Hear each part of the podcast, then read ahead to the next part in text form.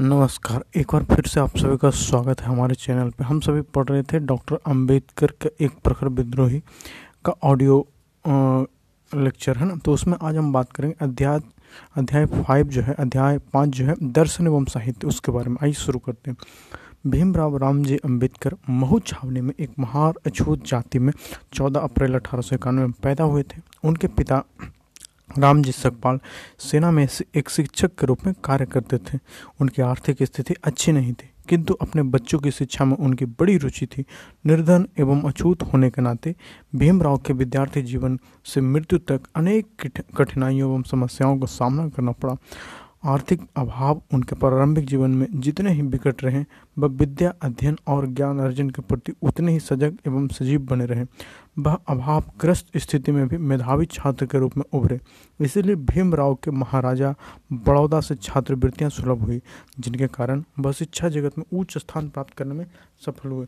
1908 में भीमराव ने Bombay Elphinstone high school से मैट्रिक की परीक्षा पास की, जो उस समय अछूत समाज के लिए एक गौरव की बात थी। उनके पिता सेवानिवृत्त हो चुके थे, किंतु उन्होंने भीमराव की पढ़ाई लिखाई का भरपूर प्रबंधन किया। ताकि वह प्रगति के पथ पर निरंतर अग्रसर होता रहे। कड़ी मेहनत के पश्चात 1912 में बम्बई के एलिफिस्टन कॉलेज से बीए की परीक्षा पास कर ली। एक और हाई स्कूल की परीक्षा उत्तीर्ण करने के बाद उनका विवाह हो चुका था तो दूसरी ओर बीए करने के बाद उनके पिता का फरवरी 1913 के दिन देहांत हो गया। फलतः भीमराव ऐसी आर्थिक एवं पारिवारिक स्थिति में आप पहुँचे कि उनका उच्च शिक्षा की दिशा में बढ़ना असंभव सा हो गया। लेकिन महाराजा बड़ौदा द्वारा प्रस्तावित विदेशी छात्रवृत्तियों में से भीमराव को भी अमेरिका में शिक्षा हेतु एक छात्रवृत्ति मंजूर हो गई। इस छात्रवृत्ति की अवधि 15 जून 1913 से लेकर 14 जून 1916 तक निश्चित हुई। इस प्रकार उन्हें तीन वर्ष तक विदेश में शिक्षा ग्रहण करने का अवसर प्राप्त हुआ। अमेरिका जाने का प्रबंध तो हो गया। भीमराव के को परिवार के खर्च की बड़ी चिंता थी।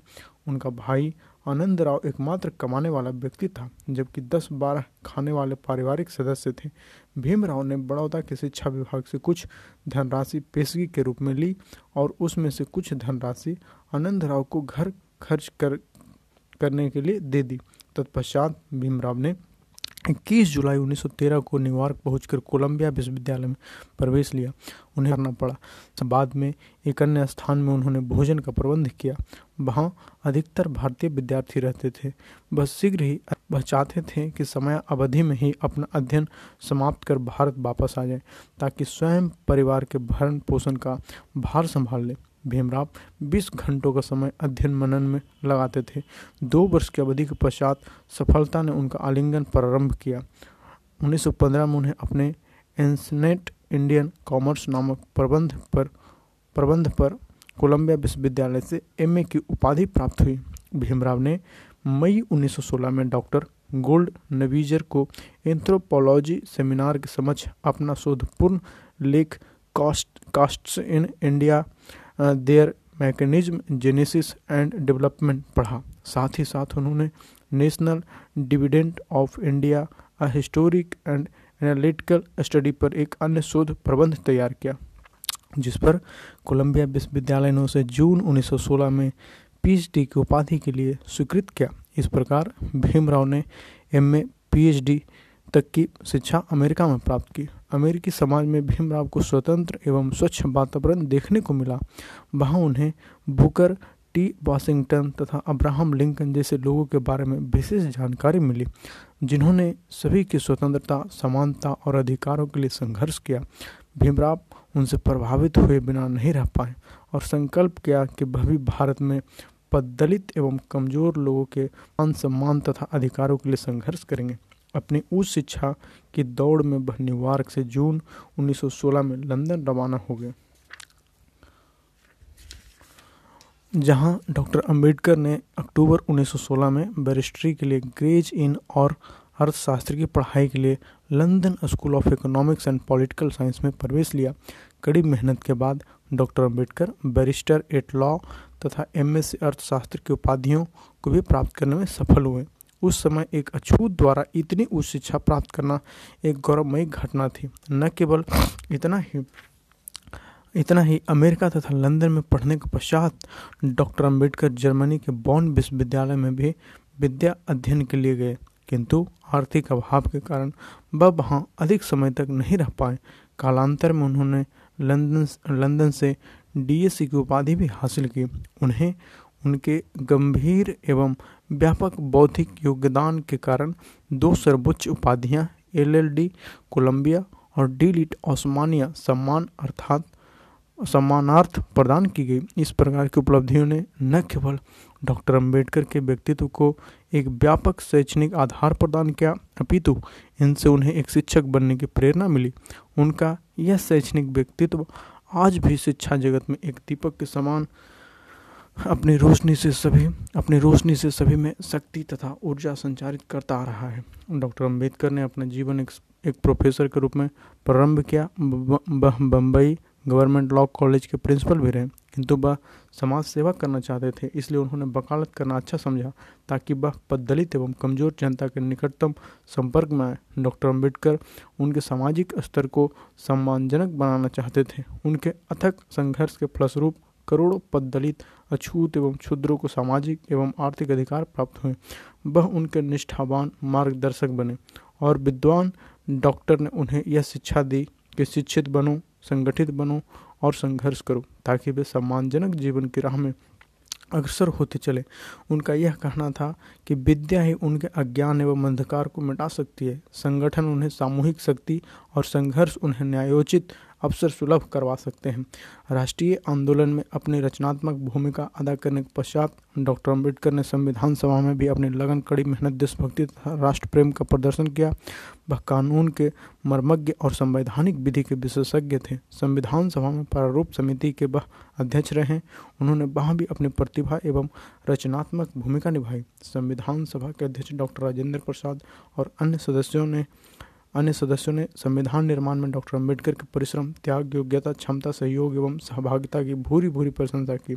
यह निर्विवाद है कि डॉक्टर अंबेडकर ने संविधान के निर्माण, संशोधन प्रक्रिया और आधारभूत संरचना के निर्धारण में आश्चर्यजनक एवं दिया संविधान के आलोचकों एवं समीक्षकों ने भी विरोधी स्वरों में डॉक्टर अंबेडकर के संवैधानिक योगदान की प्रशंसा की। उनकी चहुमुखी प्रतिभा को पहचाना और उन्हें आधुनिक मनु, मुख्य शिल्पकार तथा संविधान के मुख्य निर्माता की संज्ञाओं से अलंकृत किया, जो हम सबके लिए गौरव की बात है। जैसे जैसे डॉक्टर अंबेडकर महानतम, महानता तथा समाज सेवा के क्षेत्र में आगे बढ़ते गए, वह वैसे वैसे अति व्यस्त होते गए। पारिवारिक स्थिति से जूझते हुए सामाजिक, आर्थिक तथा राजनैतिक समस्याओं का सामना करते हुए भी वह विद्या अध्ययन एवं साहित्य साधना में निरंतर लगे रहे। फलतः डॉक्टर अंबेडकर एक वैचारिक लेखक, ठोस साहित्यकार और यथार्थवादी विचारक के रूप में उभरे। उनकी अनेक रचनाएँ अंग्रेज़ी भाषा में प्रकाशित हुई, जैसे शूद्रों की खोज, अछूत कौन और कैसे जाति उत्पत्ति एवं स्वरूप, रूप, रुपये की समस्या, जाति प्रथा का उन्मूलन, पाकिस्तान अथवा भारत का विभाजन, कांग्रेस और गांधी ने अछूतों के लिए क्या किया? मी, मिस्टर गांधी और अछूतों का उद्धार, सांप्रदायिक गतिरोध और उसका समाधान, भाषाई राज्य और उनकी अंतिम रचना भगवान बुद्ध और उनका धम्म थी, जो बौद्ध साहित्य के क्षेत्र में क्रांतिकारी कृति मानी जाती है।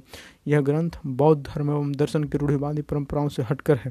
वह विश्व की प्रमुख भाषाओं में अनुदित हो चुका है। डॉक्टर अंबेडकर ने मराठी भाषा में कई पत्रिकाएँ प्रकाशित की, जिनमें मोकनायक जनता तथा बहिष्कृत भारत बहुत ही लोकप्रिय बनी। इस प्रकार उन्होंने अंग्रेज़ी तथा मराठी भाषाओं के माध्यम से अपने विपुल साहित्य को हमें भेंट क्या, का साहित्य काल्पनिक नहीं है, बल्कि तथ्यात्मक तथा यथार्थवादी है, जिसमें दलित, पीड़ित, कमज़ोर, दरिद्र स्त्री बच्चों की करुणा कथा, करुण कथाएँ मिलती हैं। उनकी दयनीय स्थितियों के विवरण के साथ साथ संबंधित समस्याओं और समाधानों का उनके साहित्य में सजीव चित्रण मिलता है।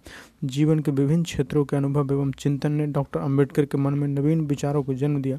उनकी दृष्टि में दर्शन को मात्र तात्विक व्याख्या तक सीमित नहीं रखना चाहिए, न ही उसे कोरी कल्पना अथवा विशुद्ध सिद्धांतों के साथ जोड़ना चाहिए। उन्होंने अपने दर्शन को मनुष्य एवं समाज की समस्याओं से जोड़कर समस्त मानव स्थिति को बदलने का ज़ोर दिया। डॉक्टर अंबेडकर ने कहा कि दर्शन एक ऐसा मानदंड है जिसे मनुष्य के आचरण का मूल्यांकन किया जाता है। दार्शनिक ज्ञान को व्यवहार में प्रभावी होना चाहिए। यही कारण है कि उनका दर्शन यथार्थवादी था। उनका दृष्टिकोण पूर्णतः मानववाद के दर्शन की अभिव्यक्ति था। डॉक्टर अंबेडकर के दर्शन एवं अंबेडकर के दर्शन एवं साहित्य में हमें भगवान बुद्ध, संत कबीर महात्मा फूले आदि का व्यापक प्रभाव मिलता है।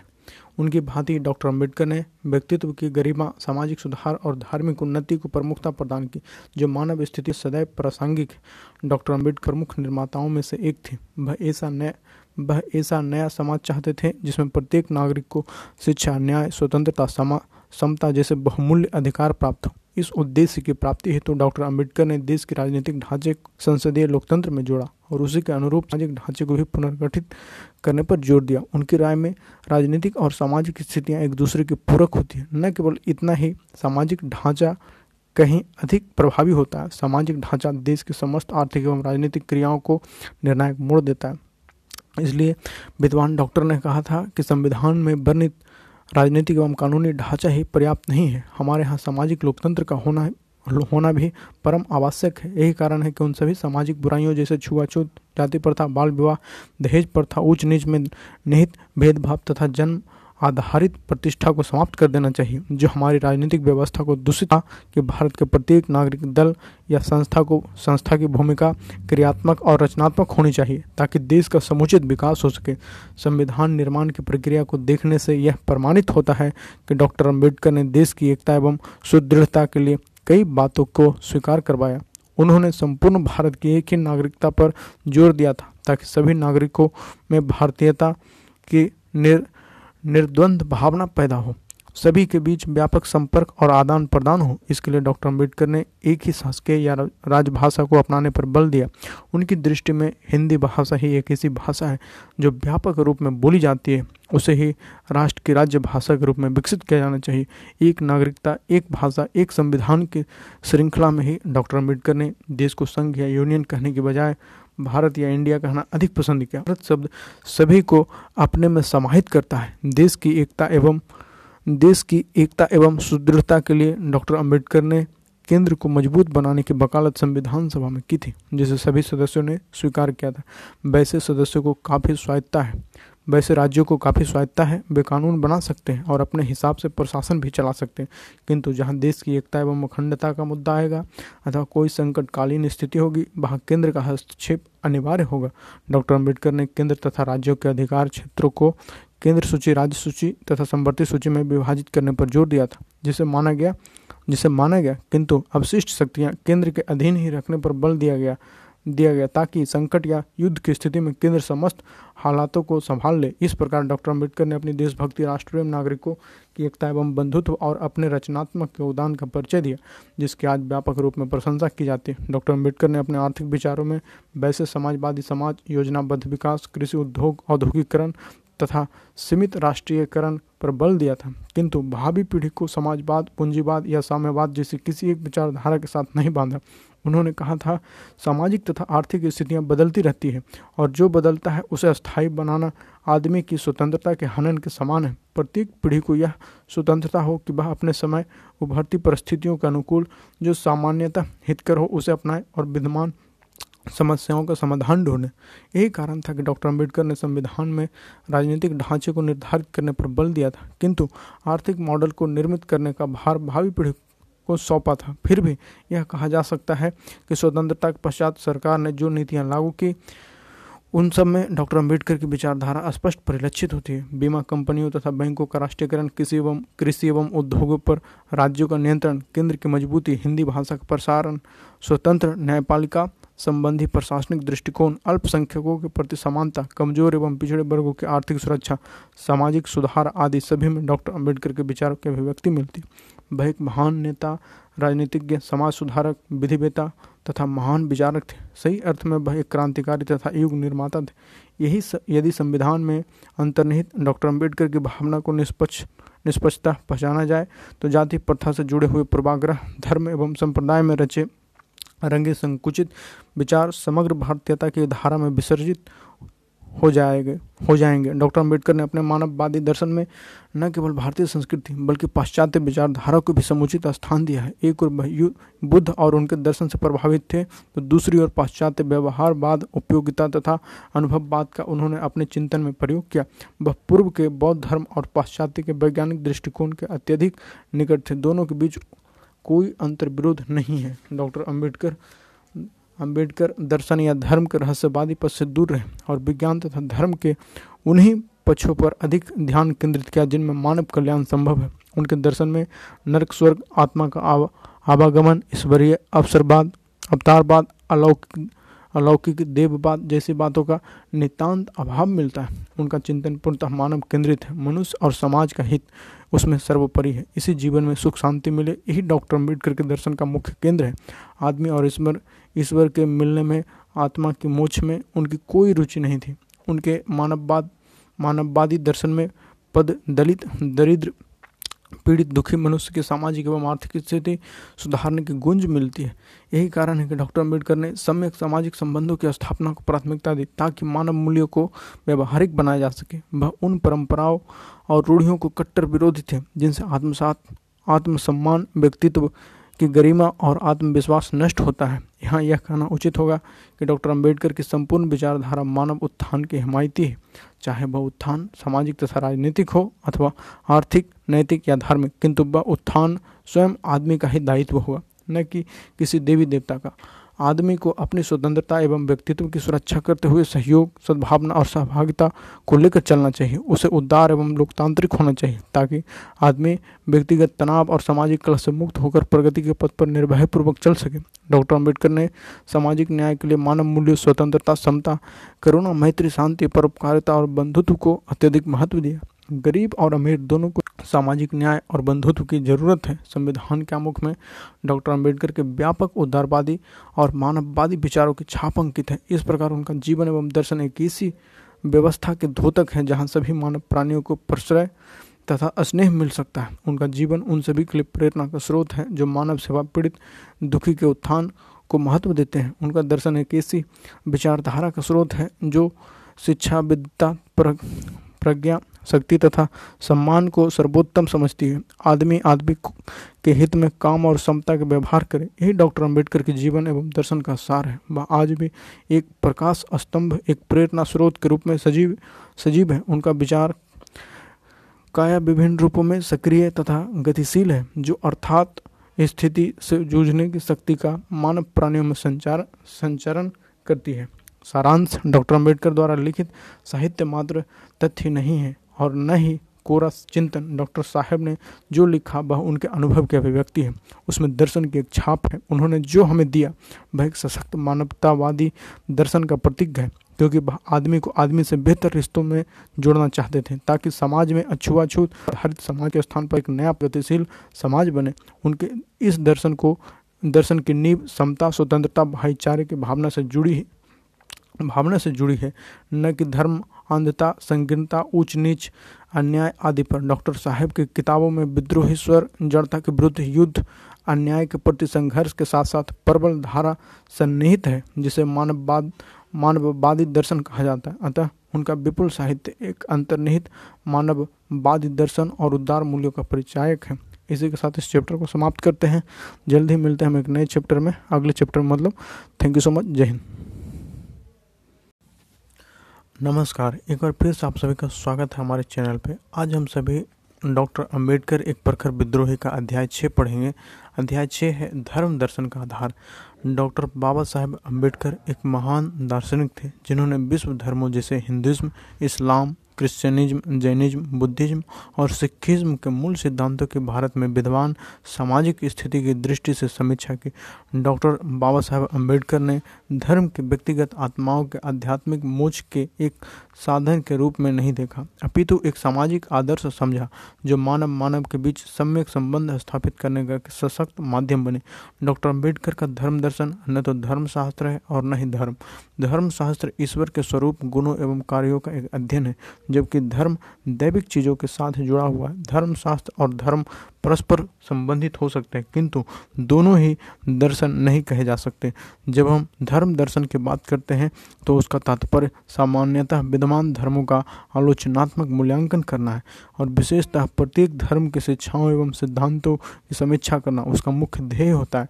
चाहे वह हिंदू धर्म हो, मुस्लिम अथवा ईसाई धर्म हो, कोई भी धर्म समीक्षा की परिधि में आ सकता है। क्योंकि जैसा कि मैं स्वयं सोचता हूँ, यदि कोई धर्म मनुष्य एवं समाज की सांसारिक आवश्यकताओं की अनदेखा करता है तो वह धर्म डॉक्टर भीमराव अंबेडकर जैसे मनीषी की आशा आकांक्षाओं के अनुरूप नहीं हो सकता। यह उनके प्रति बहुत ही उपयोगी विचार एवं समुचित सम्मान होगा। यदि हम उनके धर्म दर्शन को सही परिप्रेक्ष्य में जाने भले ही वह हम वह हम में से अनेक लोगों को अरुचिकर लगे। इस इसके पूर्व कि मैं मुख्य विषय की ओर आने के साहस करूँ, मैं आपके समक्ष दर्शन धर्म धर्मशास्त्र तथा धर्म दर्शन के बीच मौलिक भिन्नताओं का चित्र प्रस्तुत करना चाहता हूँ। इन पदों का स्पष्टीकरण मुझे आशा है कि डॉक्टर अंबेडकर के धर्म दर्शन को समझने में आपकी सहायता करेगा। आप विश्वास करें अथवा नहीं, इस आलेख की विषय वस्तु मुझे आशंका है। आपको एक प्रकार के आश्चर्य में डुबा देगी। उस सीमा तक, जहाँ तक आप सोच भी नहीं पाए पाए हों, क्योंकि इसके अंतर्गत उन विचारों की समीक्षा है जिन्हें आप अभी तक तिलांजलि नहीं दे पाए हैं। अब हमें व्याख्या की ओर आगे बढ़ना चाहिए। यहाँ पर बात करते हैं, दर्शन क्या है? दर्शन शास्त्र की विभिन्न प्रकार से व्याख्या की गई है। फिर भी उसकी निश्चित परिभाषा देना कठिन है। अधिक से अधिक उसका स्पष्ट वर्णन किया जा सकता है। बहुत पहले प्लेटो ने उसे वस्तुओं के सारभूत दृष्टिकोण के रूप में देखा। दर्शन शास्त्र जगत को उसके विभिन्न रूपों में जानने की जिज्ञासा है। जैसा कि प्रोफेसर प्रेंजिल पेटिसन ने कहा कि दर्शन वस्तुओं को साथ साथ देखने साथ साथ देखने, जगत के मुख्य विशेषताओं को दृष्टि में रखने और उन्हें एक दूसरे के संबंध में एक संपूर्ण के अंशों के रूप में समझने का प्रयास है। दर्शन शास्त्र विश्व के स्वरूप और उसके अंतर्गत मनुष्य की स्थिति एवं संभावनाओं की व्याख्या करता है। काल मार्क्स मार्क्स की दृष्टि में दर्शन शास्त्र का मुख्य ध्येय विश्व के स्वरूप की व्याख्या करना ही नहीं, अपितु उसे परिवर्तित करना भी है। डॉक्टर अंबेडकर के अनुसार दर्शन शास्त्र मनुष्य के आचरण का मूल्यांकन करने के एक मानदंड के अलावा कुछ नहीं है। उन्होंने दर्शन शास्त्र को मानव अनुभव के रूप में भी लिया, जो मनुष्य के संदर्भ में जगत प्रक्रिया तथा जगत आधार का अध्ययन एवं विश्लेषण करता है। वह प्रोफेसर पिटिशन में पिटिशन से सहमत हैं। जब वह यह कहते हैं कि दर्शन शास्त्र उस संबंधित अनुभव का विश्लेषण एवं व्याख्या है जो मनुष्य में, जिसमें वह रहता है, हमारे दृष्टिकोण को प्रभावित करता है। संक्षेप में, दर्शन शास्त्र मानव आचरण एवं अनुभव का ऐसा मूल्यांकन है जो मनुष्य के जीवन को सांसारिक क्षेत्रों में रहने योग्य बनाने में उपयोगी सिद्ध होता है। सिद्ध होता है। अब बात करते हैं, धर्म क्या है? धर्म के अनेक रूपों में व्याख्या की गई है और दर्शन शास्त्र की भांति धर्म की निश्चित परिभाषा देना कठिन है। अधिक से अधिक उसका वर्णन किया जा सकता है। स्वयं से परे किसी शक्ति में मनुष्य की आस्था अथवा एक ऐसे नित्य ईश्वर में विश्वास धर्म है जो जगत की व्यवस्था करता है और प्रत्येक को कर्म अनुसार परितोषित या दंड प्रदान करता है। यह भी कहा जा सकता है कि धर्म लोगों के मन में उन बाह्य तत्वों के बारे में एक काल्पनिक चिंतन है, जो उन पर दिन प्रतिदिन के जीवन में हावी रहता है। एक ऐसा चिंतन जिसमें जागतिक तत्व, अजागतिक तत्वों का रूप ग्रहण कर लेते हैं। डॉक्टर अंबेडकर ने एक विशेष संदर्भ में धर्म को दैविक शासन की एक आदर्श व्यवस्था को स्थापित करने के अर्थ में लिया, जिसका उद्देश्य सामाजिक व्यवस्था को, जिसमें मनुष्य रहते हैं, एक नैतिक व्यवस्था बना देना, बनाना होता है। प्रोफेसर बेटनी ने धर्म की परिभाषा इस प्रकार दी है। व्यापक रूप में मनुष्य का अदृश्य के प्रति रुख और उसका विश्वास या रुख, उसका आचरण या साथी मनुष्यों के साथ उसके संबंधों पर जो कुछ भी प्रभाव डालते हैं, वह धर्म है। संक्षेप में, धर्म जैसा कि दैविक सत्ता के एक अवतरण के रूप में समझा जाता है। एक सामाजिक शक्ति बन गया है, जो पवित्र एवं अकाट्य स्वरूप की पूजा अर्चना, अनुष्ठान तथा समारोहों की संस्थाओं में सन्निहित हो गया है। धर्मशास्त्र क्या है? धर्मशास्त्र धर्म नहीं है। वह एक ऐसा विषय है, जो दैविक वस्तुओं से संबंधित सिद्धांत तथा एक प्रवचन है। अब वह अब सामान्यतः उन सिद्धांतों की व्यवस्था के अर्थ में समझा जाता है, जिसका संबंध ईश्वर के व्यक्तित्व गुणों एवं कार्यों से होता है। फिर भी जैसा कि डॉक्टर अंबेडकर ने देखा, धर्मशास्त्र को धर्म से जोड़ा जा सकता है। यद्यपि धर्मशास्त्र विभिन्न प्रकार का होता है, जैसे पौराणिक धर्मशास्त्र, नागरिक धर्मशास्त्र, प्राकृतिक धर्मशास्त्र, उद्घाटित धर्मशास्त्र, लेकिन डॉक्टर अंबेडकर की दृष्टि से धर्मशास्त्र में निम्नलिखित तीन मौलिक विचार सन्निहित हैं। पहला, ईश्वर का अस्तित्व। दूसरा, ईश्वर द्वारा विश्व की दैविक व्यवस्था। और तीसरा, ईश्वर द्वारा मानव जाति की नैतिक व्यवस्था। धर्म दर्शन क्या है? यहाँ पर आप जानते हैं हम लोग धर्म दर्शन के बारे में। सर्वप्रथम यह कहा जा सकता है कि धर्म दर्शन न तो दर्शन शास्त्र है और न ही धर्म अथवा धर्म शास्त्र न ही अथवा धर्म शास्त्र धर्म दर्शन उनसे कुछ अलग अध्ययन है। उसमें वह भाषा सन्निहित है, जो धार्मिक विचार, विमर्श, धार्मिक चिंतन से संबंधित है। वह धर्म विरोधी भी हो सकती है। धर्म दर्शन धार्मिक अनुभव भी नहीं है। और न ही उसका संबंध किसी आस्था, पूजा तथा अनुष्ठान से है। धर्म दर्शन उन सब बातों की समीक्षा करता है, जिनका धर्म या धर्मशास्त्र प्रचार प्रसार करता है, जैसे ईश्वर के अस्तित्व में विश्वास, सांसारिक जीवन से परे कोई तात्विक अंश, सामाजिक विकास की लंबी प्रक्रिया में अद्भुत अनुष्ठान एवं समारोह, नैतिक मानदंडों पर दैविक सत्ता का अधिपत्य पवित्र ग्रंथों की अकाट्य, अकाट्यता, आत्मा की अमृता और उसका आवागमन। दर्शन धर्म की किसी धर्म का उपांग अथवा अनुबंध नहीं है। मनुष्य और समाज की वर्तमान स्थितियों की दृष्टि से वह किसी विशेष समुदाय के धार्मिक जीवन एवं चिंतन का एक मूल्यांकन है। वस्तुतः धर्म दर्शन, विद्यमान धर्मों की पूर्व मान्यताओं, आदर्शों तथा व्यवहार, मनुष्य, व्यवहार, अनुष्ठान आचरण के संदर्भ में एक समीक्षात्मक चिंतन है। उनका मूल्यांकन करते समय व्यापक रूप से मानव हित को ध्यान में रखता है। धर्म दर्शन का मुख्य विषय धर्म विशेष के सामाजिक एवं नैतिक नियमों एवं सिद्धांतों के परिसंगिक की समीक्षा करना है। विशेषतः यहाँ यह कहा जा सकता है कि डॉक्टर अंबेडकर ने दर्शन शास्त्र शब्द को उसके द्वि, द्विपक्षीय मूल भाव में लिया। अर्थात पहला, जब लोग सुकरात के दर्शन या प्लेटो के दर्शन की बात करते हैं, तब उसका अर्थ शिक्षाएँ होता है। और दूसरा दूसरे भाव में जब वस्तुओं एवं घटनाओं के बारे में निर्णय देते हैं, तब उसका अर्थ आलोचनात्मक बुद्धि के रूप में लिख। डॉक्टर अंबेडकर ने कहा कि धर्म दर्शन मेरे लिए मात्र एक वर्णात्मक विज्ञान नहीं, मैं उसे वर्णात्मक अथवा न्या, नियामक दोनों मानता हूँ। जब वह किसी धर्म की शिक्षाओं का विवेचना करता है, तब धर्म दर्शन एक वर्णात्मक विज्ञान बन जाता है। जब वह उन शिक्षाओं पर निर्णय देते हैं निर्णय देते समय आलोचनात्मक बुद्धि का प्रयोग करता है, तब धर्म दर्शन एक नियामक विज्ञान का रूप ले लेता है। डॉक्टर अंबेडकर ने का के अनुसार, धर्म दर्शन के अध्ययन के अंतर्गत तीन आयामों या पक्षों का नीतिकरण निहित है। पहला धर्म शास्त्र के अर्थ में दूसरा, दोनों का ही सर्वोच्च तात्विक अमूर्त तथा दैवकृत अभिव्यक्तियों से संबंधित होता है। दूसरा धर्म दर्शन उस आदर्श व्यवस्था को जानने का प्रयास करता है, जिसे धर्म स्थापित करके न्यायोचित ठहराता है। तीसरा, धर्म दर्शन दैवकृत शासन के आदर्श व्यवस्था का मूल्यांकन करने के लिए कोई मानदंड अपनाता है। समय समय पर किसी धर्म को निश्चित कसौटी पर परखना चाहिए। फिर, कौन सी कसौटी अपनाकर ऐसा निर्णय किया जाए? डॉक्टर अंबेडकर ने पूछा। वह कसौटी उनकी दृष्टि में एक प्रकार की क्रांति है, जो विज्ञान, दर्शन तथा धर्म के क्षेत्रों में घटित होती है। वस्तुतः कोई क्रांति किसी धर्म की सत्ता एवं विषय वस्तु को बदल सकती है। मध्य युग में वैज्ञानिक स्वरूप की क्रांतियों ने धर्म की पवित्रता और चर्च की सत्ता को कम कर दिया। एक धर्म ने ज्ञान के प्राय क्षेत्रों पर, जैसे जीव विज्ञान, मनोविज्ञान, भू विज्ञान, चिकित्सा विज्ञान पर अपना आधिपत्य स्थापित कर लिया। धर्म ने जो कुछ भी शिक्षा दी, उस बारे में किया गया है। अपने अपने को दैविक सत्ता के साथ जुड़े रखा, किंतु सनय सनय धर्म का विस्तृत साम्राज्य नष्ट होता गया, क्योंकि धर्मों के इतिहास में अनेक धार्मिक क्रांतियाँ घटित हुई, जिन्होंने उन्हें मौलिक रूप में प्रभावित किया। उदाहरण के लिए, कॉपरनिक्स क्रांति ने धर्म के आधिपत्य में खगोल विज्ञान को स्वतंत्र करवाया, और डार्विनियन क्रांति ने जीव विज्ञान तथा भू विज्ञान को धर्म के उलझनों से मुक्त किया। कोई धार्मिक क्रांति कभी कभी एक महान आशीर्वाद बन जाती है, क्योंकि वह विचार तथा अभिव्यक्ति की स्वतंत्रता लेकर आती है। वह समाज को स्वयं अपना नियंत्रण करने के लिए सक्षम बनाती है। साथ ही उन अनेक भय एवं अंधविश्वासों को दूर करती है, जिनसे लोग पीड़ित तथा दुखी रहा करते हैं। विभिन्न प्रकार के क्रांतियों में डॉक्टर अंबेडकर ने धार्मिक क्रांति को अत्यधिक महत्वपूर्ण तथा व्यापक माना, क्योंकि वह क्रांति मनुष्य के साथ ईश्वर के शासकीय संबंधों की अवधारणाओं के स्वरूप तथा विषय को छूती है।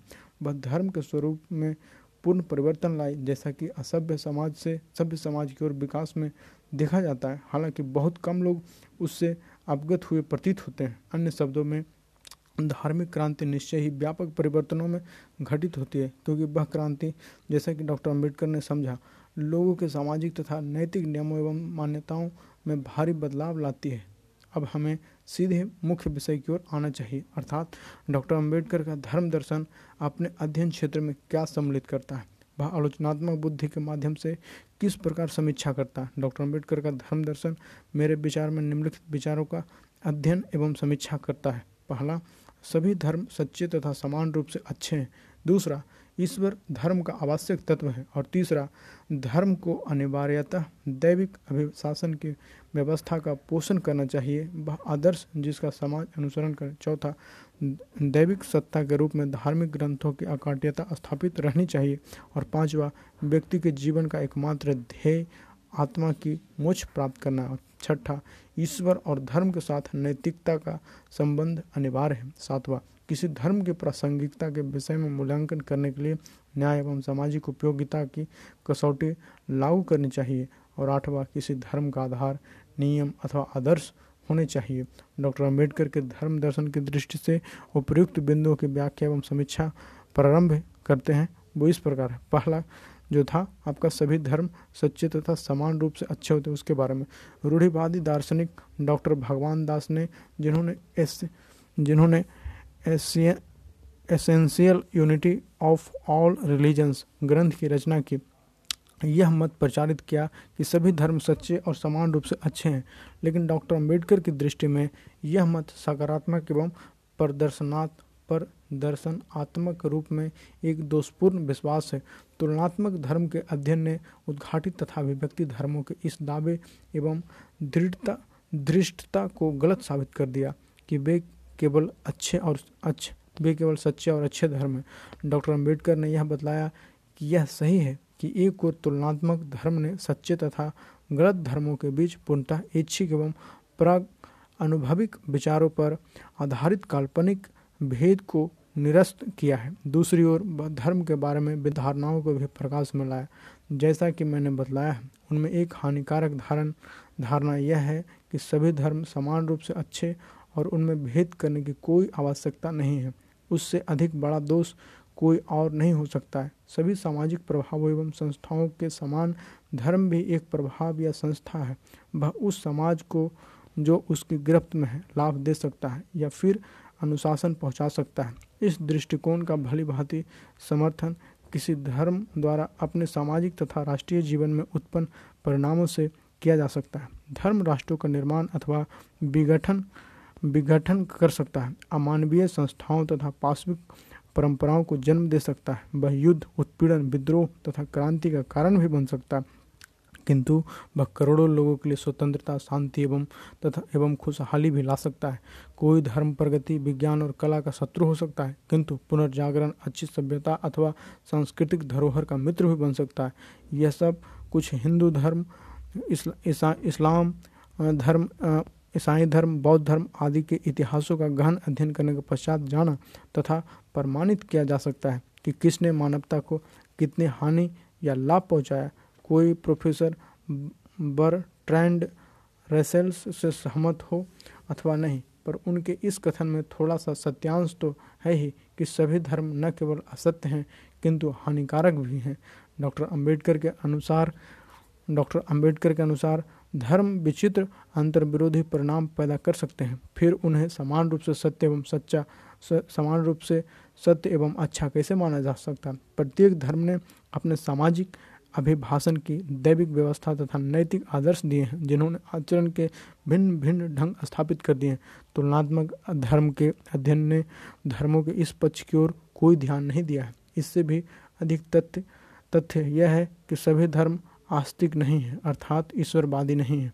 उनमें से कुछ निरीश्वरवादी भी हैं और जहाँ तक ईश्वर, आत्मा, पूजा, अर्चना, अनुष्ठान तथा समारोहों का प्रश्न है, धर्मों के बीच उनके स्वरूप तथा विधियों को लेकर मौलिक भिन्नताएँ हैं। यद्यपि धर्म अनेक है, लेकिन उन्हें समान स्तर पर रखना संभव नहीं है। उनके विचार तथा व्यवहार की भिन्नताओं की दृष्टि से यह कहना कि सभी धर्म समान रूप से सत्य और अच्छे हैं, बहुत ही हानिकारक विचार है।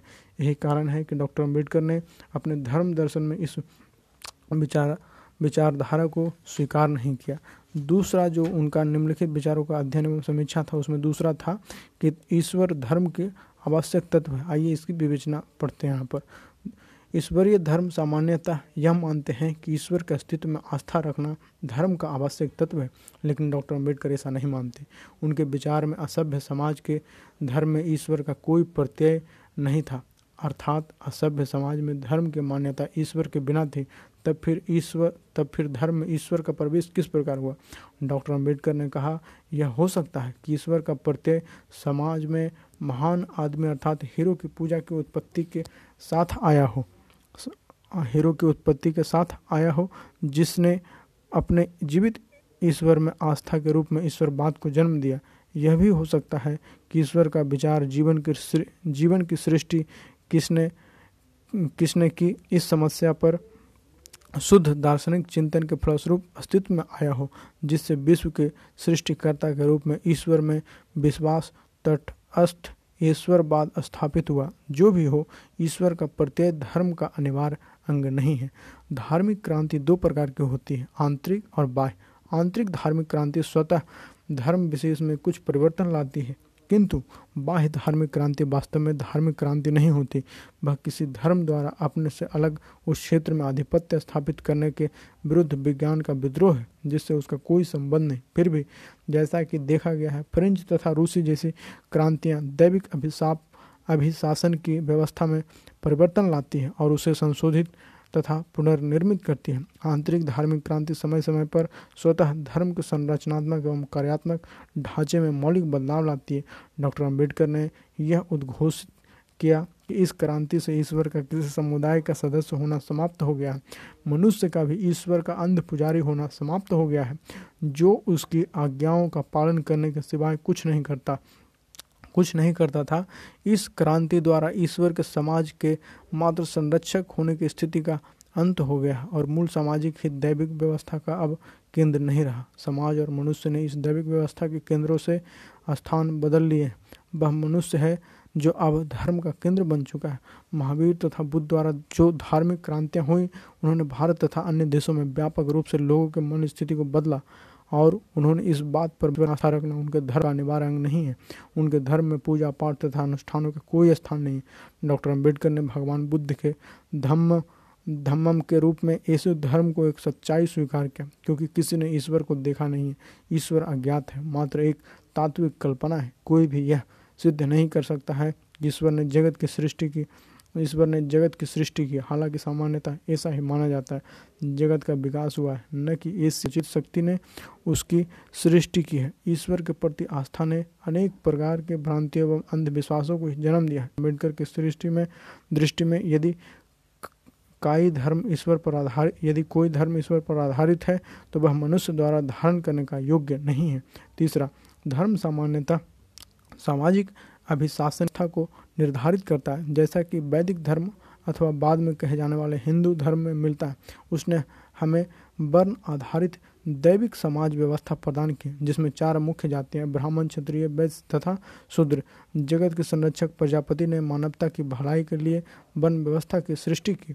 यह दैविक वर्ण व्यवस्था समाज के हित में एक आदर्श रूप बन गई, ताकि लोग उसका अनुसरण कर सके। यद्यपि इसका कोई अस्तित्व नहीं था किंतु उसे हिंदू धर्म के पवित्र ग्रंथों में दैविक रूप से स्थापित होने के दावे का कारण यथार्थ माना जाता है।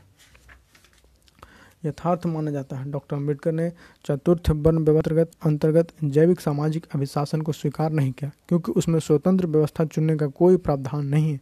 उसमें न तो आर्थिक स्वतंत्र, स्वतंत्रता है और न ही आठ जातियों की स्तरीय अर्थात ऊंच नीच पर आधारित कठोर व्यवस्था बन गई है, जिसमें गंभीर रूप की गंभीर रूप की अनेक असमानताएँ एवं पीड़ाएँ निहित हैं। वस्तुतः व्यवस्था ने मनुष्य को शक्तिहीन बना दिया है। विशेषकर क्षुद्र दलितों को। वह मनुष्य को नपुंसक बनाने की एक व्यवस्था है। वह अपने ही सदस्यों को धन, शिक्षा शस्त्र आदि के अधिकारों से वंचित रखती है। डॉक्टर अंबेडकर की दृष्टि में वन व्यवस्था सामाजिक उपयोगिता की कसौटी पर खड़े नहीं उतरती।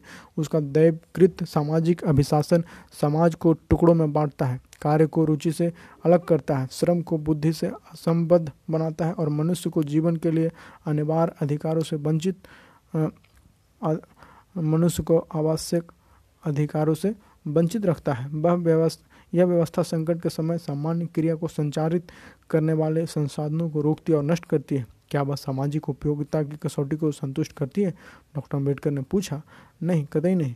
अतः उन्होंने इस दैविक व्यवस्था में स्वतंत्रता, समानता तथा भ्रातृत्व या भाईचारा का अभाव होने के कारण उसे पूर्णतः अस्वीकार कर दिया। चौथा, जो चौथा पॉइंट है यहाँ पे विवेचना में वह है, दैविक सत्ता के स्रोत के रूप में धर्म ग्रंथों की अकाट्यता का विचार भी डॉक्टर अंबेडकर ने स्वीकार नहीं किया। इस आधार पर कि वह धार्मिक विश्वासों एवं व्यवहारों के स्वतंत्र अन्वेषण अन्वेषण तथा परीक्षा की विधि विधि को लोगों द्वारा अपनाए जाने से रोकता है। जब विद्वान डॉक्टर ने देखा कि वन व्यवस्था के अंतर्गत हिंदू लोग अंतर्जातीय भोज तथा विवाह से कतराते हैं, तब उन्होंने पाया कि यह सब कुछ हिंदू शास्त्रों के अकाट्यता में विश्वास के कारण होता है।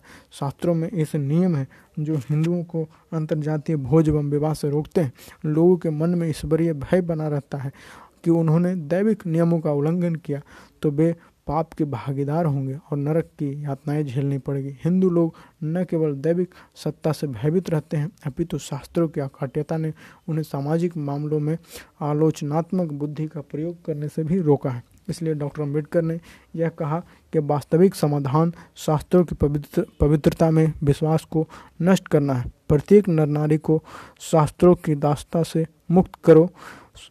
शास्त्रों पर आधारित हानिकारक विचारों को दूर कर उनके मन को शुद्ध करो और वह स्त्री या पुरुष अंतर्जातीय भोज एवं विवाह करने को तैयार हो जाएँगे। अन्य शब्दों में डॉक्टर अंबेडकर की दृष्टि से कुछ भी अकाट्य नहीं है। प्रत्येक वस्तु या विचार के आलोचनात्मक बुद्धि से समीक्षा होनी चाहिए। यहाँ तक वेद भी सत्ता एवं दैविकता की दृष्टि से अंतिम नहीं है। यह तो वास्तव में एक पहेली है कि कब और कैसे वेदों तथा अन्य हिंदू शास्त्रों को अकाट्य घोषित किया गया है। पाँच में हिंदू जैसे ईश्वरवादी धर्मों में सामान्यतः यह माना जाता है कि व्यक्ति के जीवन का एकमात्र लक्ष्य आत्मा की मोक्ष, आत्मा की मोक्ष प्राप्त करना है। क्या डॉक्टर अंबेडकर ने इस विचार में विश्वास किया? किया नहीं। उन्होंने विश्वास नहीं किया, क्योंकि एक बौद्ध होने के नाते उन्होंने अमर आत्मा के अस्तित्व को, जो हिंदू धर्म का मूल सिद्धांत है, स्वीकार नहीं किया। अमर आत्मा का प्रत्यय कुछ विचित्र है। वह अपने कर्म अनुसार एक जन्म से दूसरे जन्म में घूमती रहती है। जब तक आत्मा को मोक्ष नहीं मिल जाता, तब तक वह आवागमन की प्रक्रिया में बनी रहती है। आत्मा, कर्म तथा आवागमन का त्रिपक्षीय सिद्धांत हिंदू धर्म का मुख्य विचार है। डॉक्टर अंबेडकर ने इस सिद्धांत को नहीं माना, क्योंकि वह बौद्ध धर्म के सिद्धांत अनात्मावाद को स्वीकार कर चुके थे। प्रत्येक वस्तु अनित्य है, तब फिर नित्य आत्मा का अस्तित्व कैसे संभव हो सकता है? इससे भी अधिक यह देखा गया देखा गया कि हिंदू धर्म का कर्म सिद्धांत प्रतिशोधात्मक विचार पर आधारित है, जिसे डॉक्टर अंबेडकर ने अन्यायपूर्ण अन्यायपूर्ण मानकर अस्वीकार कर दिया। इस प्रतिशोधात्मक कर्म सिद्धांत का, जैसा कि हिंदू शास्त्रों ने उसे नियोजित किया, एक ही उद्देश्य था कि समाज या राज्य को निर्धन तथा निम्न जातियों के लोगों की दुर्दशा के उत्तरदायित्व से बचाया जा सके। किसी धर्म के मूल्यांकन में न्याय की कसौटी मानते हुए डॉक्टर अंबेडकर ने इसे अमानवीय तथा निरर्थक सिद्धांत को किस प्रकार स्वीकार करते हैं, करते स्पष्टता डॉक्टर अंबेडकर ने आत्मा और उसके आवागमन जैसे तात्विक सत्ताओं का निषेध किया। बौद्ध व्याख्या से पूर्णतः असहमत होने के पश्चात, बौद्ध व्याख्या से पूर्णतः सहमत होने के पश्चात डॉक्टर अंबेडकर ने मानव मन में विश्वास किया कि जो आत्मा से बिल्कुल भिन्न है, मन कार्य करता है, पर आत्मा कोई कार्य संपन्न नहीं करती। अमर आत्मा में विश्वास करना अलाभप्रद है और वह अंधविश्वासों को जन्म देती है। ब्राह्मणी धर्म का समस्त ढांचा नित्य आत्मा के विचार पर आधारित है, जिसे डॉक्टर अंबेडकर ने अज्ञात एवं अदृष्ट कहकर अस्वीकार कर दिया। नित्य आत्मा के विचार ने उनकी बौद्धिक दृष्टि को संतुष्ट नहीं किया। उनके अनुसार जिस प्रकार ईश्वर धर्म का अनिवार्य अंग नहीं है, उसी प्रकार नित्य आत्मा भी नहीं है। इसलिए यह प्रश्न ही नहीं उठता है कि व्यक्ति के जीवन का एकमात्र ध्येय ईश्वर की कृपा से, ईश्वर की कृपा से मोक्ष प्राप्त करना है। हालाँकि अनेक रामानुज जैसे भारतीय दार्शनिक व्यक्ति के कल्याण एवं मोक्ष के लिए ईश्वरीय अनुकंपा को सर्वोपरि मानते हैं। छठा, नैतिकता का ईश्वर, नैतिकता का ईश्वर तथा धर्म के साथ क्या संबंध है? इस बारे में डॉक्टर अंबेडकर के स्वयं अपने रोचक विचार हैं। वह इस विचार से सहमत नहीं थे नहीं, सहमत नहीं थे कि नैतिकता ईश्वर के अस्तित्व में विश्वास का प्रतिफल है अथवा नैतिकता धर्म का अनिवार्य अंग है। डॉक्टर अंबेडकर के अनुसार ईश्वर तथा नैतिकता के बीच संबंध बिल्कुल अनिवार्य नहीं है, जबकि नैतिकता एवं धर्म के बीच है। वस्तुतः नैतिकता का धर्म में कोई स्थान नहीं है, क्योंकि आज धर्म का अर्थ सामान्यतः ईश्वर में विश्वास, ईश्वर में विश्वास, आत्मा में विश्वास, ईश्वर की पूजा, पापमयी आत्मा का उद्धार, अर्थान अथवा यज्ञादि से ईश्वर को प्रसन्न करना, स्वर्ग की कामना करना, ये रह गया है। ईश्वरवादी धर्मों में नैतिकता वास्तव में प्रभावशाली नहीं है, क्योंकि उनमें मुख्य बातें पूजा, अर्चना, अनुष्ठान, समारोह, बलि आदि हो गई है। एक अन्य दृष्टिकोण से डॉक्टर अंबेडकर ने कहा, धर्म और नैतिकता दोनों ही मानव अस्तित्व के प्रारंभिक तथ्यों से संबंधित है, अर्थात जीवन, मनुष्य तथा मनुष्य, जीवन अर्थात जीवन, मृत्यु, जन्म तथा विवाह, धर्म, इन जीवन प्रतिक्रियाओं को पवित्र बनाता है, जबकि नैतिकता उनके संरक्षण के नियम प्रदान करती है।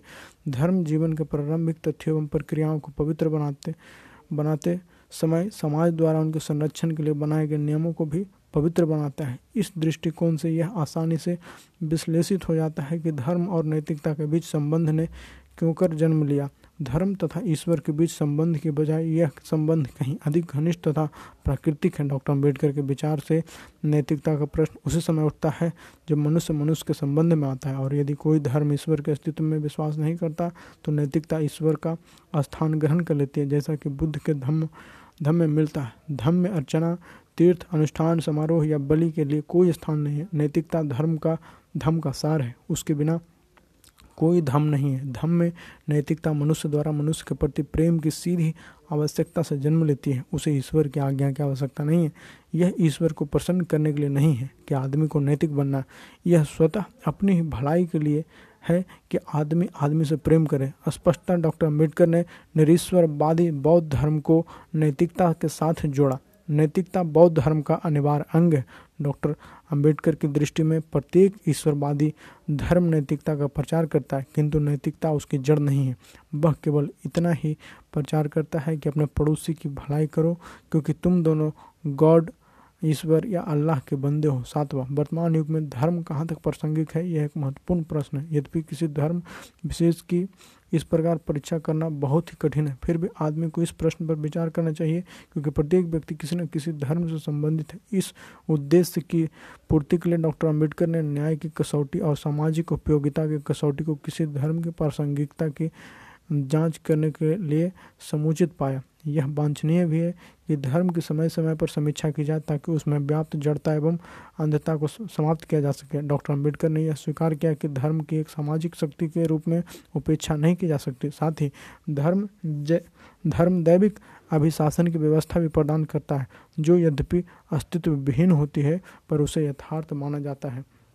जैसा कि हिंदू समाज व्यवस्था में सम, व्यवस्था में व्यवस्था के संबंध में पाया जाता है। डॉक्टर अंबेडकर द्वारा निर्धारित न्याय एवं सामाजिक उपयोगिता की कसौटी क्या है? यह कसौटी स्वतंत्रता, समानता एवं भाईचारा के महान त्रि आदर्शों में निहित है। क्या हिंदू धर्म उन्हें मानता तथा व्यवहार में लाता है? नहीं, कतई नहीं। ऐसा कि डॉक्टर अंबेडकर ने अनुभव किया। इसलिए उन्होंने हिंदू धर्म का परित्याग किया और बुद्ध धम्म तथा संघ की शरण में चले गए। बुद्ध का धम्म स्वतंत्रता, समानता और भाईचारा के ही आदर्शों में निहित है। डॉक्टर अंबेडकर ने हिंदू समाज व्यवस्था के मूल तत्वों की परीक्षा की और यह पाया कि ये तत्व सामाजिक न्याय तथा उपयोगिता के प्रतिकूल है। संक्षेप में, हिंदू धर्म समता का शत्रु, स्वतंत्रता के प्रतिकूल और भातृत्व या भाईचारा का विरोधी है, जैसा कि डॉक्टर अंबेडकर के अनुभव अंबेडकर ने अनुभव किया। आठवां है, जो डॉक्टर अंबेडकर के विचार में धर्म एक सामाजिक शक्ति है और वह मनुष्य तथा समाज के लिए आवश्यक है। वह वह एडमंड बर्ग के बर्ग से सहमत थे, जिसने यह कहा कि सच्चा धर्म समाज की नींव है व आधार जिस पर समस्त सत्यनिष्ठ शासन आश्रित है और उनकी स्वीकृति भी। लेकिन साथ ही डॉक्टर अंबेडकर ने नियमों पर आधारित धर्म की आलोचना की और आदर्शों पर आधारित धर्म को धर्म को पसंद किया, जो एक सच्चा धर्म होने का दावा कर सकता है। उसकी दृष्टि में, उसकी दृष्टि में नियम तथा आदर्श के बीच भेद, यथार्थ एवं सारगर्भित है। उन्होंने धर्मों के बीच समुद्र समुद्र एवं समुद्र दोनों धर्मों के बीच सुंदर एवं स्पष्ट भेद किया, जो निम्नलिखित हैं? नियम व्यवहारिक होते हैं। वे निर्धारित प्रक्रिया के अनुसार कार्य करने के आदतन ढंग है, लेकिन आदर्श बौद्धिक होते हैं। वे कार्यों का मूल्यांकन करने में उपयोगी उपयोगी विधियाँ हैं। नियम किसी कर्ता को मात्र यह कहते हैं कि कार्य करने का कौन सा मार्ग अपनाना है। आदर्श कार्य करने का निश्चित मार्ग निर्धारित नहीं करते। नियम जैसा कि पकाने वाली सामग्री के बारे में होती है, केवल इतना बदलाते हैं कि क्या करना है और किस प्रकार करना है। कोई आदर्श जैसे न्याय किसी संकेत द्वारा मुख्य बात कहता है, जिसके आधार पर कर्ता को अपनी इच्छाओं तथा उद्देश्यों के प्रभाव पर विचार करना होता है। यह उसे उसके चिंतन में उसका आदर, उसका मार्ग दर्शन करना है। यह सुझाते हुए कि वह महत्वपूर्ण विचार को ध्यान में रखें। नियम तथा आदर्श, नियम तथा आदर्श के बीच यह भेद दोनों की अनुपालता, अनुगुण एवं विषय में भिन्न बना देता है। किसी नियम के अधीन कोई शुभ काम करना और किसी आदर्श के अनुसार आदर्श के अनुसार कोई शुभ काम करना दोनों अलग है। अलग बातें हैं। आदर्श गलत हो सकता है, किंतु कार्य सचेत एवं उत्तरदायी से परिपूर्ण नियम सही हो सकता है, किंतु कार्य यांत्रिक है। कोई धार्मिक कर्म भले ही सही कार्य न हो, किंतु कम से कम उत्तरदायित्व कार्य, उत्तरदायित्व, पूर्ण कार्य तो होना चाहिए। इस उत्तरदायित्व की अनुमति देना है तो धर्म को मुख्यतः केवल आदर्श का ही विषय होना चाहिए। यह नियमों का विषय नहीं हो सकता। उस क्षण जब वह नियमों में अवनत हो जाता है तब वह धर्म नहीं रहता, क्योंकि वह उत्तरदायित्व को समाप्त कर देता है, जो एक सच्चे धार्मिक कर्म का सार तत्व है। अब यह अब यह बिल्कुल स्पष्ट है कि डॉक्टर अंबेडकर का धर्म दर्शन समाज में धर्म की आवश्यकता को स्वीकार करता है। सामाजिक विकास की लंबी अवधि के दौरान मनुष्य वास्तव में एक धार्मिक प्राणी बन गया है। वर्तमान में धर्म का मानव जाति पर आधिपत्य छाया हुआ है। उसके आध्यात्मिक पक्षों के साथ साथ धर्म हमें कुछ लौकिक आदर्श आदर्श प्रदान करता है और उसकी शक्ति इस पर भी निर्भर है कि वह मानवता को कहाँ तक कहाँ तक तथा कितने लाभ पहुँचाता है। यद्यपि डॉक्टर अंबेडकर ने यह माना कि धर्म की उपेक्षा करना एक बिजली के जीवित तार की उपेक्षा करने के समान है, एक बिजली की, बिजली के जीवित तार की उपेक्षा करने के समान है। किंतु साथ ही उन्होंने इस बात पर भी बल दिया कि किसी धर्म को आज्ञाओं तथा निषेधों का एक पुंज नहीं होना चाहिए, क्योंकि ऐसा धर्म स्वतंत्रता तथा स्वेच्छा के नैतिक जीवन से आदमी को वंचित कर देता है और उस जीवन को न्यून अधिक रूप में, न्यूनाधिक रूप में बाह्य ढंग से थोपे गए नियमों की मान्यता के लिए चिंतित एवं दास बना देता है। डॉक्टर अंबेडकर ने कानून अथवा विधियुक्त वर्ग नैतिकता के रूप में धर्म को पसंद नहीं किया। जैसा कि वर्तमान में हमें कुछ विद्यमान धर्मों में मिलता है। डॉक्टर अंबेडकर का धर्म दर्शन जहाँ तक मैं समझ पाया हूँ, निम्नलिखित आधार वाक्यों पर आश्रित है। पहला, मानव जाति के लौकिक, मानव जाति के लौकिक एवं नैतिक मामलों के सुप्रबंध की दृष्टि से आदमी और समाज के लिए धर्म आवश्यक है। किंतु यह मानना कि सभी धर्म समान रूप से सच्चे तथा अच्छे हैं, एक गलत विश्वास का पोषण करना। दूसरा विद्यमान धर्मों में अधिकतर ईश्वरवादी एवं तात्विक है, किंतु यह स्थापित करना कि ईश्वर किसी धर्म का अनिवार्य अंग है, एक दोषपूर्ण आस्था का पोषण करना है। तीसरा, सभी धर्म अपनी पसंद की सामाजिक व्यवस्थाएँ विकसित करना चाहते हैं, ताकि लोगों को सा, शांतमय ढंग से प्रगति के लिए साथ साथ लाया जा सके, किंतु उन पर दैवकृत अभी शासन थोपना एक उदार खुली समाज की गति को अवरुद्ध करना है। चौथा, लोगों को सही दिशा में निर्देशित करने के लिए धर्मों को चाहिए कि वे अपने मूल ग्रंथों को सुरक्षित बनाए रखें, किंतु उनकी अकाट्यता एवं दैविक सत्ता में विश्वास करना, स्वतंत्र अन्वेषण अन्वेषण एवं आलोचनात्मक बुद्धि एवं दृष्टि की प्रगति को नष्ट करना है। पांचवा, नित्य आत्मा अज्ञात एवं अदृष्ट है, मात्र एक तात्विक कल्पना है और यह स्थापित करना कि व्यक्ति के जीवन का एकमात्र लक्ष्य मोक्ष प्राप्त करना है। उस सामाजिक उत्तरदायित्व से बचना है, जो आदमी पर समाज का एक सदस्य होने के नाते आ पड़ता है। छठा, सभी धर्म किसी न किसी प्रकार की पूजा अर्चनाएँ तीर्थ यात्राएँ अनुष्ठान समारोहों को आदमी के धार्मिक कर्तव्य के रूप में विकसित कर लेते हैं, जो सामान्यतः किसी धर्म के कुछ उपांग होते हैं। किंतु किसी धर्म का सबसे महत्वपूर्ण अनिवार्य अंग उसकी वह नैतिकता है, जिसका वह मानव कल्याण के लिए प्रचार करता है। सातवां, धर्म का केंद्र मनुष्य है। नैतिकता उसका आधार, मानव जाति का लौकिक कल्याण, इसका मुख्य उद्देश्य और साधन व सम्यक आचरण है, जो सामाजिक उत्तरदायित्व में निहित है और जिसे मानव समाज में रह रहे सभी मानव प्राणियों के प्रति निभाना है। और और आठ में किसी धर्म की प्रासंगिकता का मूल्यांकन करने के लिए न्याय तथा उपयोगिता की कसौटी का प्रयोग करना चाहिए और वह कसौटी स्वतंत्रता, समता एवं भाईचारा के त्रि आदर्शों में निहित है, जो किसी धर्म के क्रूर तथा दम, दमनात्मक स्वरूप के सामाजिक नियमों में आवश्यक परिवर्तन के लिए प्रभावशाली सिद्ध होते हैं। डॉक्टर अंबेडकर के धर्म दर्शन का क्षेत्र जो कुछ मैंने पूर्व पृष्ठों में विश्लेषित किया है, वह उससे कहीं अधिक व्यापक है। वह बड़ा ही विस्तृत एवं बृहद है। उसके सभी पक्षों को सम्मिलित करने के लिए एक संपूर्ण ग्रंथ की आवश्यकता है।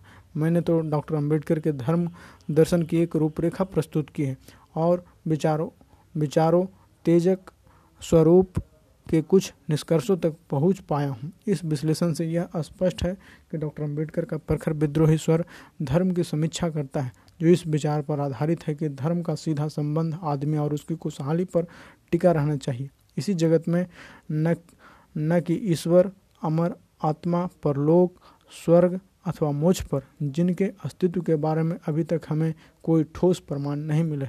डॉक्टर अंबेडकर का धर्म दर्शन उत्कृष्ट मानव मानववाद की नींव पर निर्मित है। वह आदमी को जीवनोपरांत किसी भी प्रलोभन तथा आनंद से दूर रखता है, क्योंकि इस जगत के अलावा कोई ईश्वरीय साम्राज्य नहीं है।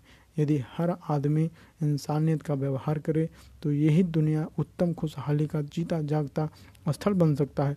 मानवीय संसाधन मित्रता, मानवीय संसाधन मित्रता, समता उदारता, सह अस्तित्व की भावना, करुणा, स्वतंत्रता, भाईचारा, सहयोग, सहायता जैसे ही सद्गुण धर्म की असली नींव का निर्माण करते हैं, यही संसाधन मानववादी दर्शन को आधारशिला है। मानववादी यही से फिर से पढ़ते हैं, मानवीय संसाधन, मित्रता, समता, उदार उदारता, सह अस्तित्व की भावना, करुणा, स्वतंत्रता, भाईचारा, सहयोग सहायता जैसे ही सद्गुण धर्म की असली नींव का निर्माण करते हैं। यही संसाधन मानववादी दर्शन की आधारशिला है। सारांशतः, डॉक्टर अंबेडकर के धर्म दर्शन में वर्णित विचार सांगोपांग समतावादी समाज की स्थापना का आधार है, जो स्वाभिमान से जीने के हरेक कदम पर आदमी को संघर्ष करने की प्रेरणा देता है कुरूतियों को मिटाने को उत्साहित करता है और स्वयं को भाग्य निर्माता मानने के लिए सबल बनाता है। इस प्रकार डॉक्टर अंबेडकर का मिशन आदमी को इंसानियत का पाठ पढ़ाना है। पाठ पढ़ाता है। यदि किसी व्यक्ति को उसकी इंसानियत से वंचित कर दिया जाए तो वह सम वह सम्मान पूर्वक कभी भी नहीं, कभी भी नहीं जी सकता है। डॉक्टर अंबेडकर ने जो धर्म, अर्थात बौद्ध धर्म, अपनाया, वह आदमी के गरिमा, स्वतंत्रता तथा समता की संरक्षा करता है, जो हिंदू धर्म ग्रंथों के द्वारा असंभव है। इसी के साथ चैप्टर सिक्स समाप्त होता है। जल्द, जल्दी मिलेगा हम लोग चैप्टर सेवन में। थैंक यू सो मच जय हिंद।